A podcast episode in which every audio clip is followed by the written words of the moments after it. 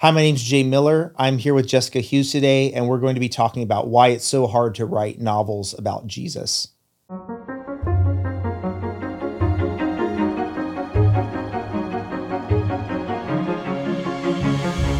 Today, on this episode of George Fox Talks, I'm talking with my colleague Jessica Hughes, um, assistant professor of English here at George Fox University. And she has a new book out just this year Jesus in the Victorian Novel Reimagining Christ. And so we're going to be talking today about um, very straightforwardly how is Jesus represented in novels and um, what are the stakes of that? And it reminded me as I was reading this book of an experience I had in graduate school. We were reading a text. Um, was by John Woolman, an 18th century Quaker writer who I do quite a bit of work on. And Woolman is very politically, socially aware, very kind of forward looking in certain ways. And in the seminar, people were really picking up and enjoying that about the text, appreciating that, found it striking. Woolman's also a Quaker. Um, he's broadly very Christian. And we got to the end of the discussion and we were kind of talking about the political upshot of Woolman's analysis. And one of the things someone in the seminar said is, yeah, I find this really compelling, but at the end, it feels like his answer is just kind of Jesus is the answer.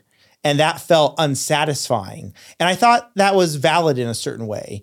Um, and Jessica, I think your work really helped us understand why we can be so dissatisfied with representations of Jesus in nonfiction, but especially in fiction. So I wonder if we could start off by just talking about why it's hard to write about Jesus, to write a novel about Jesus.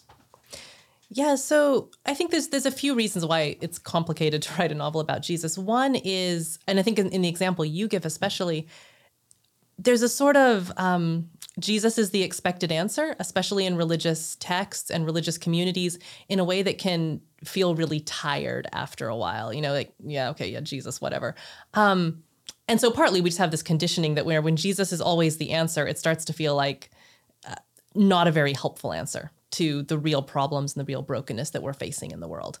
Um, so I think that one of the problems that any sort of novelist or film producer or TV producer, anybody trying to tell stories about Jesus is mm-hmm. facing is if you really truly believe that Jesus is somehow the answer to the brokenness and the and the suffering in the world, how do you present that in a way that will overcome people's kind of preconditioned frustration mm-hmm. with yes, we've heard that a million times and the world is still broken you know, if Jesus was the answer, why are we still suffering the way we are? If Jesus was the answer, why haven't we learned to have healthy relationships and healthy communities yet? And so, just like overcoming that sort of frustration of history and um, preconditioning is one of the challenges. Um, I think a second big challenge with putting Jesus in any sort of literary context is especially modern literary forms, and in particular, the realist novel that I look at requires us to engage um, real human psychology in in-depth sorts of ways. Um, and as much as we might affirm in you know doctrine, um, you know Christologies that Jesus is both fully God and fully human, the actual working out of what that looks like in a real life, lived in a network of relationships with other humans, um, is hard to imagine and messy. And it frequently starts to put us in places that either push against our assumptions that have been shaped by piety that aren't necessarily theologically mm-hmm. necessary, mm. or it starts to push against um, like actual you know theologies of of you know what does moral moral perfection actually look like mm-hmm. um, you know is jesus allowed to get angry and lose his temper is is that morally permissible is jesus allowed to um, behave in such a way that he causes a great deal of anxiety and worry for um, the people around him? Is Jesus allowed to uh, be kind of rude in answering people's questions? Mm-hmm. Um, is Jesus allowed to question himself? You know, can, can, he wonder about his own mission and purpose and effectiveness? Um, and and those are just some you know kind of safe sorts of questions. Mm-hmm. I I um I joke with my kids when they you know, ask me about like what is it I work on um, one of the ways that I help them to understand it and, and that I have, you know, since they were um, a little bit younger than they are now is, well, like I, I, work on the problem that Jesus pooped and how do we write a novel about that? Yeah. Um, you know, how, how do we take like real bodily experience about Jesus and make it appear in a novel? So, so that problem really of the incarnation yeah. is I think one of the, the issues that people face when they're going to write about Jesus. And if you're going to do it well, you're probably going to anger some people's pious assumptions. Yeah And if you don't do it well, then Jesus is going to feel dumb, distant, boring, um, ethereal. Yeah. And, and so you're kind of stuck in a, in a bind as a, as a writer. Jessica, one of the early chapters in your book that I really enjoyed, just the level of the title, was a chapter called The Narrative Consequences of Theology. Can you tell us a little bit about what you mean by highlighting those narrative consequences and what some of the main theological um, commitments you're interested in in your study? Yeah. So, one of the things that interested me as I was reading a lot of um, 18th century conversion narratives coming out of the evangelical revival is that the interesting part of the story was not about God, but was about the sinner. So, um, in in the 18th century, the Wesleys um, collected stories of people's conversions, and they'd be circulated in magazines, and and these stories were wildly popular. And as I was reading them um, and reading Bruce Hindmarsh's work on the evangelical conversion narrative as well, which is a, a fabulous work uh, worth checking out, um, it was interesting how much like God felt like like the butler or like the the fairy godmother who would step in in the middle of the story and you know Jesus saves you from your sins and kind of you know gives you a nice fancy new dress and sends you back out on your way to a, mm-hmm. a fulfilled and restored life. And I was really interested in that because the content of the stories was affirming good atonement theology. You know, Jesus is the one who has suffered the penalty for the sins of humanity, and through faith in him, we are saved. And, and that was affirmed over and over again in the content. But but the reason the story was interesting wasn't because of the theology. It was interesting because of the sinner and the life of, you know, whatever sort of debauchery they had become involved in. Um, and so that shape of that conversion narrative, right? I've got my life, I have some sort of fall that leads to a downward spiral where I finally hit rock bottom, and then some sort of intervention takes place that pulls me back up. Um, you know, that's the story that is interesting. That's the story that matters. And one of the things I started to think about was how atonement theology actually kind of forces us to tell that story. Mm. We all know the story that Jesus died for our sins. Yeah. That's not an interesting story anymore. Mm-hmm. So the interesting story becomes all the different ways that we screw up and that, you know, Jesus gets to be the fairy godmother who comes in and, and fixes things or the mm-hmm. butler who comes in and fixes things. Um, and, and so we see that going on in 18th century um, conversion narratives quite a lot, and we see that exact same format picked up then in in no, in realist novels in the 19th century, especially with um, you know the Bildungsroman and all sorts of conversion novels. I mean, we even see it in popular television to this day. Um, House renovation shows are an example of conversion narratives. You know, the house that was that has fallen into disrepair, and we are now going to fix it up. Um, uh, you know, um, makeover shows, all these sorts of things are are versions of conversion narratives. Um, and you don't need God at all in those stories. What what is interesting is the story of decline and fall and um, redemption as each individual experiences it. So then, how do you tell a story about Jesus in there? Like, what does it mean to tell the story of Jesus when he's not dying for the sins of the world? Right. Like when he's not circumscribed by this great act of self-sacrifice. Who is he, and what is he? Um, and in the 19th century, there are a number of things that start to draw attention to that historical story of Jesus when he's not dying for the sins of the world. Um, and that becomes an interesting thing then to think about because, as I was saying, you know, at the beginning, telling stories about Jesus's life is messy what do we you know how do we think about jesus? What is he morally allowed to do? What is he physically allowed to do? What is he um, what sort of relational things is he allowed to to say? How is he allowed to behave to people? As long as he's just dying for the sins of the world all of that's kind of safe. We don't have to worry about what jesus is allowed to do in a story. Um, if we're going to tell the story of jesus as an incarnate real fully human being that creates problems. And that's that's kind of what we start to see in the 19th century and then that's where most of my my research ends up going Right. So there's a shift from a focus on atonement to a focus on incarnation in the 19th century. And that gets us into the Victorian period a little bit. Could you say a little bit about what is the Victorian period, kind of in a broad cultural, um, in broad cultural terms, and why the incarnation sort of flares up as an Yeah. important question during that period? So there, there are a number of kind of features. I mean, technically speaking, the Victorian period is 1837 to 1901, um, the years that Queen Victoria reigned. Sure. But it's it's really a broader period Yeah. than that in the 19th century, obviously. Um, some of the things that are characteristic of the Victorian pe- period are industrialization, Britain is undergoing massive industrialization in the 19th century, and that's creating all sorts of new wealth and um, you know new opportunities. It's also creating all sorts of new technologies that start mm-hmm. to change the way that life has looked. Um, and and one of the big kind of parallel or, or related um, uh, sort of themes of the 19th century is then of course science yeah because you, you can't really have all of that industry without scientific innovation um, but this also, you know, occurs in the natural sciences and kind of just the ways that we think about the world become increasingly scientific. Mm-hmm. Um, you have rapid urbanization in the 19th century, so people are are flooding into the cities. At the beginning of the 19th century, 25% of the British population lived in urban areas. By the end of the 19th century, 25% of the British population lived in rural areas. Mm-hmm. So that just gives you an idea of the the, the rapid changes mm-hmm. people are experiencing there. Um, it's a time of revolution, um, both in England and across the continent. Um, you know, the, the end of the 18th century, we have a number of big revolutions, the American Revolution, the French Revolution. Um, but throughout the 19th century on the continent, there are uh, revolutions taking mm-hmm. place. Um, and in Britain, there's kind of a, a, desire to reform things slowly. They don't want the sort of um, chaos that war brings, but you've got you know three different reform bills that slowly open up the franchise to mm-hmm. wider and wider um, selections of voters.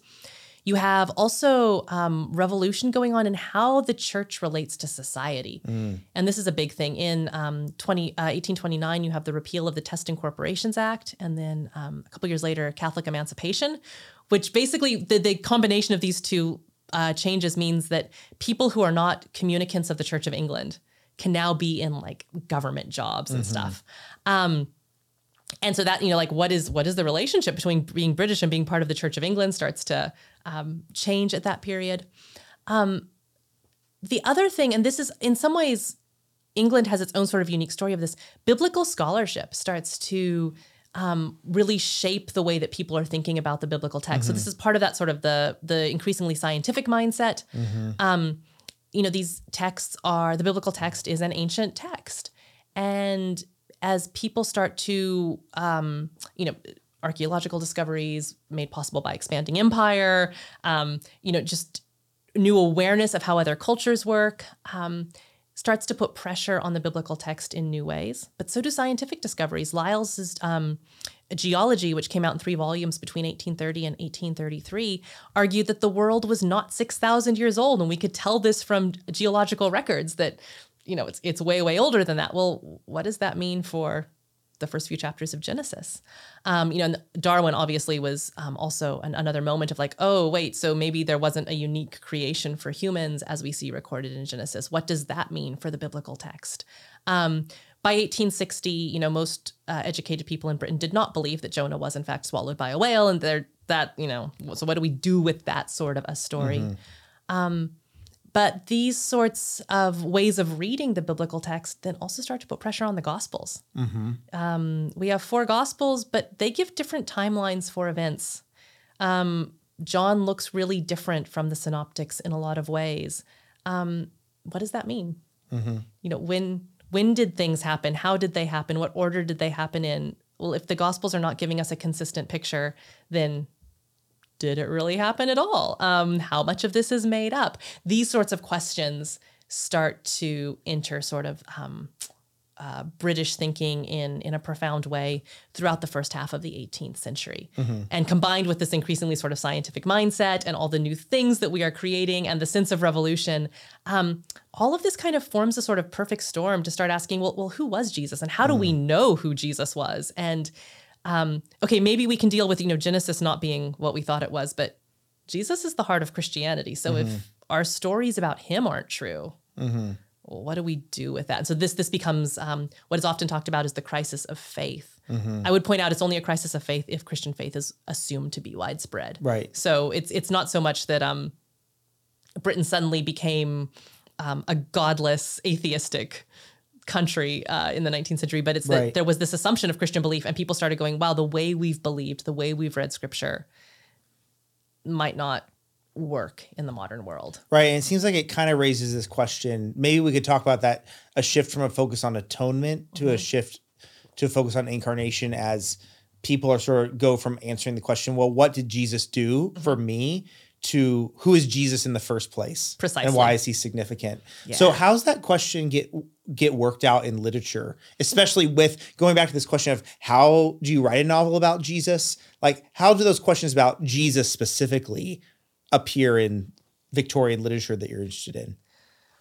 Yeah. So I think, yeah, the who is Jesus in the first place, I think is exactly Yeah. the question that starts Yeah. Mm-hmm. to emerge for a lot of people. Because if we can't answer that question as people of faith, then what does it, you know, Mm-hmm. what does it mean to be a Christian? Um, and the novel seems to be a good place to think about that. Mm-hmm. And also a really horrible place to think about that, which I mean, and that's Yeah. probably why. Um, so I guess there's there's a few things to keep in mind. One is there's a long tradition in Christian um, communities of writing retellings of the life of Jesus. Um, and so, you know, the novel's an emerging form. It's but by the 19th century, it's it has emerged. It has become a, a successful literary form. Why not tell the life of Jesus in a novel? It's- This would be great, right? Historical fiction is incredibly popular. You think about um, like Sir Walter Scott's like Ivanhoe series. There's kind of the heroic and this pastime. I mean, again, you know, historical fiction. This should work. We should be able to tell a story about Jesus. Um, and you know, it's also a, a good market. So it, it's kind of got. It, it Yeah. seems the perfect place to tell to retell the Jesus story. Right. It also the novel gave space for thinking about what a human life looks like, how a psychology develops, who people are in relationship with other people. Which again, all of that should lend itself really well to Jesus. Um, and I think because of the emphasis on conversion narratives in the 18th century as, as a popular sort of genre and the way that that, that gets picked up in the novel, if you're going to tell the story of someone coming to faith in a novel, um, Jesus should be in there as a character, right? Like if you that that would that just kind of seems to be an assumption that makes sense. Um, and so a number of novelists try in different ways to make this work. Uh, it generally goes spectacularly wrong because all the things I've just listed that like seem like a good reason to tell a Jesus story in a novel um, become really problematic about telling a Jesus story in a novel, especially the stuff about human relationships. Right. And a lot of the one of the things that's really interesting about your book is you bring out a lot of novels that people might not be as familiar with. Um, so we're not going to dive into all those novels um, because we don't kind of have the time to kind of recount them. But I am interested is there a particular novel that you discovered yourself for the first time when you were writing this book or that always sticks out to you and you think has a really interesting um, again, you're not necessarily going off of like amazing. You just said these novels sort of fail on aesthetic terms often, but that failure itself is interesting. So, is there a particular novel you think of from this Victorian period that you look at that has a really striking attempt to depict Jesus in terms of what it tells us about um, the effort to write a novel about Jesus in this period? Um, they all stick out for different reasons. It's like asking me which is my, you know, favorite child or Mm-hmm. Yeah, something. You know, it's yeah. like they're all unique. They all do different things. Um, I guess the first thing I would maybe maybe to help with this is to kind of clarify some of the different ways they approach putting Jesus in a novel, sure. and then maybe talk about a couple of examples. Yeah. So when we talk about putting Jesus in a novel, um, there's the sort of the allegorical, right? And this classic example, Aslan. Right. Right. It's Jesus in a novel, except for he's a lion, so you can get away with a whole lot of things and also Mm-hmm. not talk about a whole lot of things. So th- there's that. Um, there's the historical fiction novel, which is um, like Ben Hur, if you're familiar with that text. Um, it's an American novel, so you, sh- Mm-hmm. Yeah. you, you know that one. Yeah. or it's a more people might be familiar with the Charlton Heston movie. Of course, yes. Which Um, I don't I don't know how accurate it is based on the novel. It's I- been a while. It's, it's been a while things. since I've compared the two side by side. Yeah. yeah. And it may be a while until that happens. Yeah, probably, probably. But as as as you're watching Ben Hur at some point, um, the historical the historical Jesus novel tells the story of people in the first century, and Jesus is kind of like a side character. So you see Yeah. Mm-hmm. Jesus through other characters seeing Jesus. And this allows writers to avoid a lot of problems, Mm-hmm. right? They don't have to talk about Jesus so much. They can talk about Ben Hur's psychology and Ben Hur's relationships, and oh, then he, you know, sees the man who gives him the water. Right. So that's the historical Jesus novel. There are the lives of Jesus, which are we're going to actually just retell the life of Jesus. These were wildly popular in the Victorian period, and oftentimes um, uh, you know, some were very pious and just kind of basically like a harmony of the Gospels. Renan's Vie de Jésus caused all sorts of uh, scandalous problems because he really emphasizes the humanity of Jesus. And Right. it, basically, Jesus turns out to be kind of a delusional megalomaniac um, who dies because of his own delusions of grandeur. Um, but but these are trying to capture that psychology of Jesus, and that's really hard because you're you're going to push up against piety, Yeah. um, and just kind of assumptions and what one person thinks is immoral, another person thinks is fine, and that that's a, a hugely messy genre. Um, the third type is the um, transformation of Jesus, and this is sometimes like an imitation of Jesus, and some like so you know the, the character who's kind of life is following the pattern of Jesus's life, but they are not Jesus themselves. Um, this would be in some ways like every Christ figure in literature could to some extent participate in Right. this, you know, so people who die for other people. Um, one of my favorites in the Victorian period that falls into this category is um, Joshua Davidson, commun- the true history of Joshua Davidson, um, carpenter and communist. And there's a, a boy named Joshua Davidson who's born to a young Cornish couple. Um, he is challenging the local Anglican priest at 12. He, you know, on what, why the church doesn't do what the Bible says. Um, he moves to London and becomes best friends with a prostitute named Mary and a guy named John, who's you, you see how this is Mm-hmm. I see going, how right? this is going. Um, it's it's really funny and um, really like really interesting, but also like like kind of cringeworthy bad at points too. You're like, oh, yeah. that is how people think of Jesus, and that's kind of a problem. Um, uh, so th- those are the transformations of Jesus, and then there's the Jesus Redivivus, which is where Jesus um, like comes back to life in the modern context. So the novels I look at, um, Joshua Davidson definitely falls into the transformation of Jesus. Um, Adam Bede does as well, which is a George Eliot It's probably it's by far the best novel that I look at in terms of like literary quality, would end up on college syllabi, that sort of thing. And in, in that we also see a, a character. His name is Adam Bede. He so you know marking him as like uh, you know the new Adam combined with like in the British Yes, yeah. history. He's a carpenter. He's a hymn singing carpenter. Um, and and throughout the book he's marked as kind of the the human alternative or the human version of jesus um, as opposed to dinah's kind of disembodied spiritualized vision of jesus dinah's the methodist preacher um, who's one of the main characters in the novel um, the other sort of interesting thing you have going on in 19th century novels that's different from all of those categories is where people actually try to encounter the real jesus in the modern world but not as a like jesus has come back to life to live in england but like the sorts of experiences that people of religious faith report Yeah. of encountering Jesus. Mm-hmm. And in some ways, those are my favorite because those are the ones that are really trying to do the realist thing, right? You've like an mm-hmm. Alton Locke mm-hmm. um, by Kingsley. by yeah Charles Kingsley. okay. Um, You have uh, this this tailor Alton Locke who is. Um, you know, tr- kind of trying to find himself in his vocation, and eventually he has this conversion experience at the end, um, where he encounters Jesus. And so, in many ways, this novel plays along with all of the expectations of, of a realist novel, right? It, um, it's telling the story of Alton's self development, his engagement with different political movements, his engagement with different religious movements. Um, he's a chartist for a while. You know, it's, it's, it's everything you'd expect a novel to be, except he gets really sick at the end, and someone comes to his bedside and starts to tell him about Jesus. And as Eleanor is telling him about Jesus, he kind of has this quasi mystical experience of really feeling Jesus's presence and and mm-hmm. really finally seeing him for the first time. yeah, I think you used the word refracted in Yeah. your book to talk about the representation of Jesus. Right. So it's never a direct kind of encounter. precisely because Alton is hearing about Jesus through Eleanor, Okay. and Eleanor is telling Alton who Jesus is. And so, insofar as we as readers are sympathizing with Alton and like engaged in his story, hmm. If we believe Alton's experience of Eleanor's description of Jesus, we might catch a glimpse of Jesus as readers. Um, and so, so Kingsley's trying to do this thing that kind of simultaneously protects like all the theology around Jesus and all the piety around Jesus, while still bringing him into this sort of encounter with the reader through the characters.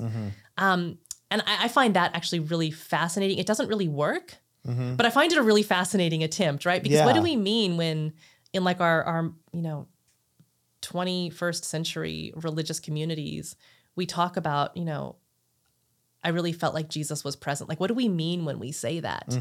Um, what does it mean when we talk about you know experiencing jesus for ourselves or Mhm. experiencing jesus as a community so I, I appreciate kingsley is trying to capture that in Mhm. realism saying no this is like a real experience that real people have Yeah. so it should be in a realist novel Yeah.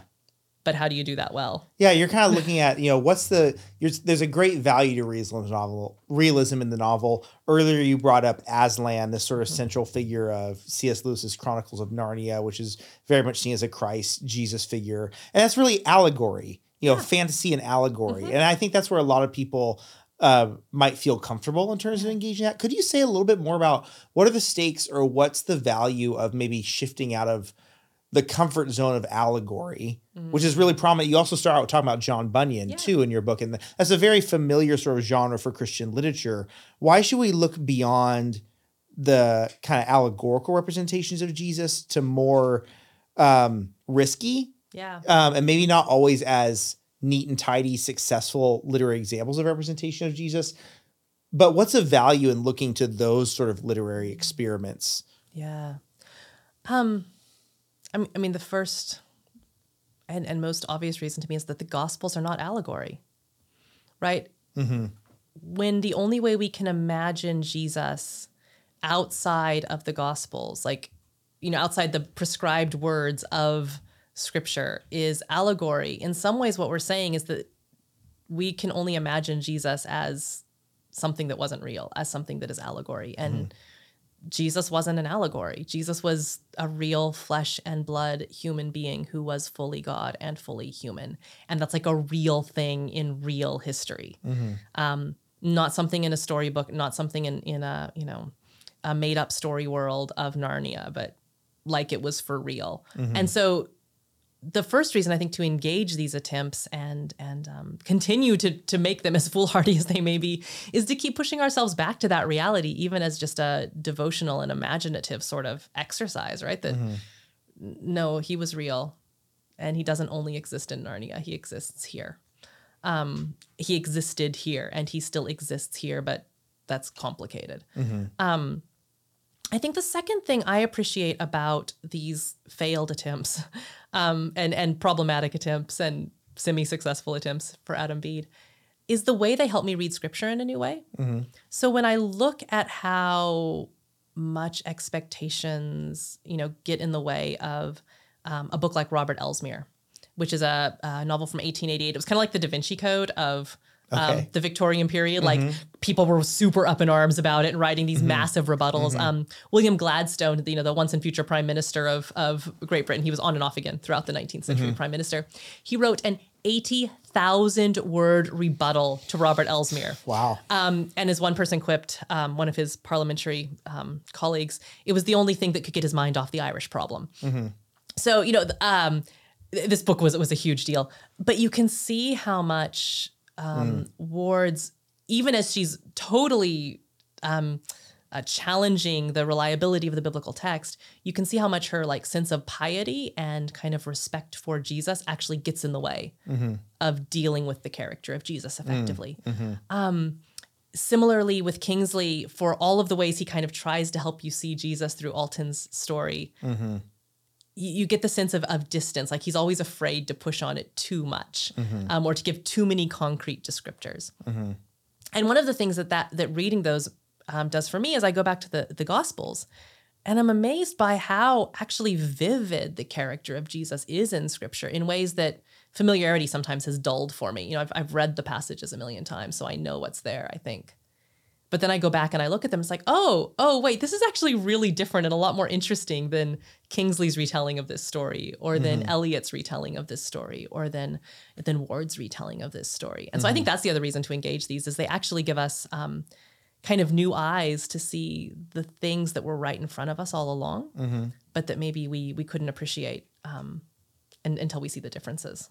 Yeah, I I think the idea of literature is kind of I think there's a easy way to read literature as sort of the confirmation bias of like Mhm. confirming what we already know, what we already like. And there's a place for that. There's a Yeah. place for like reading literature that's in your comfort zone. But what I really appreciate about your study is how it pushes us to look at stuff that might be unexpected or Mhm. might even we might even think of like, well, well, that's a narrative failure. That's an aesthetic failure. We can't what can we take from that? But it can actually reconfigure um how we approach literature and how we approach questions of literature working out theological problems Yeah. um, and staging theological problems. And I wonder if, as a way of concluding, um, beyond this study and beyond, it could be Victorian literature, it could be something else. Is there a work of literature for you that readers may be interested in knowing about that you think stages these questions of um, what something like the incarnation means especially well? Again, that could be sort of anything, whether that's a novel maybe you didn't get to in this period or couldn't talk about within your parameters, or something perhaps a little more broad, if there's something like that. Yeah. Oh my goodness. So I think one text for me that is very outside of this period and even even you know different sort of form would be um, a few years ago Netflix uh, did the show Messiah. Don't know. Um, yeah, it was it was just like a one season thing, and I found that really compelling in a lot of ways. Um, partly because of how much it made me go back and check my own assumptions. Um, so it, the premise of the show is that apparently Jesus, somebody like Jesus, you know, like has comes and he's doing some miracles and in a contemporary in a 21st contemporary century. 21st century. Okay. Yeah. It's like 14 episodes. It's not too long. Yeah. Um, um, you know, it, it, it seems like it's Jesus, except, you know, is it really Jesus? And some people believe that it's, you know, the second coming.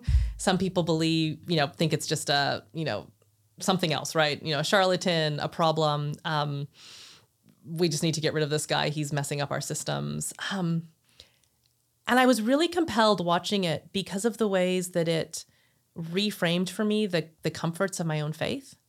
Like it's easy to believe in Jesus with 2000 years of history and tradition and community affirming that this is real and true and good and right.